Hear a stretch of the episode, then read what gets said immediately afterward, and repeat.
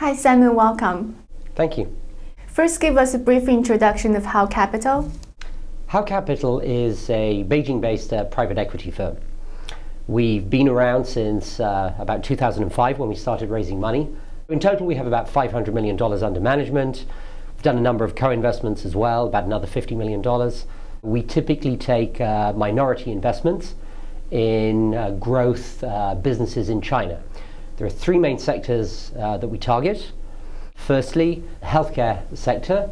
We like the consumer sector, and also in the industrial sector, where we specifically focus on light industrial uh, services uh, and products, and that can include uh, clean tech. You had a joint venture with TCL Corporation to invest in Chinese diagnostic imaging companies. How has that been progressing? You know, the per capita spending on medical equipment in China is very low.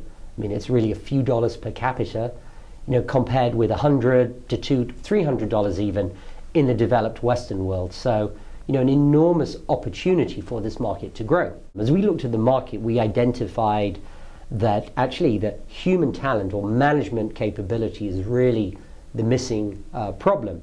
You know, and if we could deliver that in some way, then we might have an interesting edge in investing in, in equipment companies.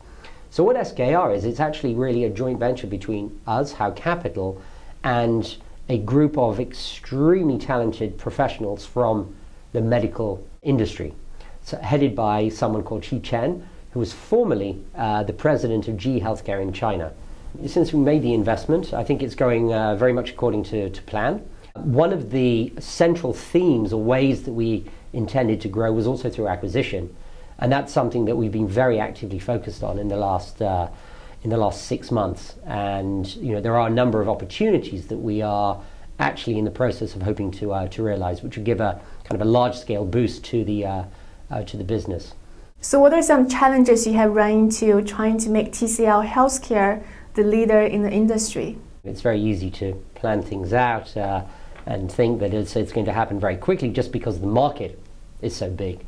But it takes time. Um, and I think uh, if you look at uh, there, are, I mean, there are a couple of Chinese companies uh, who've done very well, like Mindray. They've done a, a fantastic job over the last uh, decade, but really there are very few examples.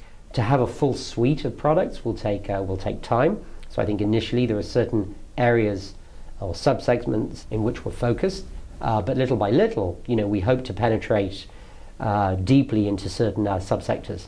Of course, the biggest challenge every private equity firm in China faces right now is exits. What are some ways that you have been thinking of to address this problem? Now, I think these things are uh, temporary in the sense that it will change, but it, um, the situation can persist for a considerable period of time. So it could be like this for another year or, or two. But IPO is not the only form of exit. There's also the opportunity to do uh, trade sales.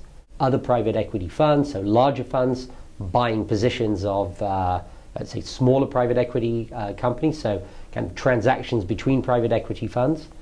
And there's also uh, ultimately, um, you know, share repurchases, so redemption, share repurchase, put these types of these types of things. You had plans to raise a third fund. Can you tell us how is that going? Uh, our intention is to go out to raise uh, our third fund later this year. RMB is something that we're, we're thinking about. I think it's um, something that we had flirted with a few years ago, uh, the possibility. Um, but I think we wanted to see how the market, uh, how the market uh, developed, and frankly, that if we were going to do it, it wasn't just me too and will be separate from what we're doing on the dollar side. So either the size or the strategy will be very different, such that the two don't uh, directly conflict. Simon, thank you so much for your time. You're welcome.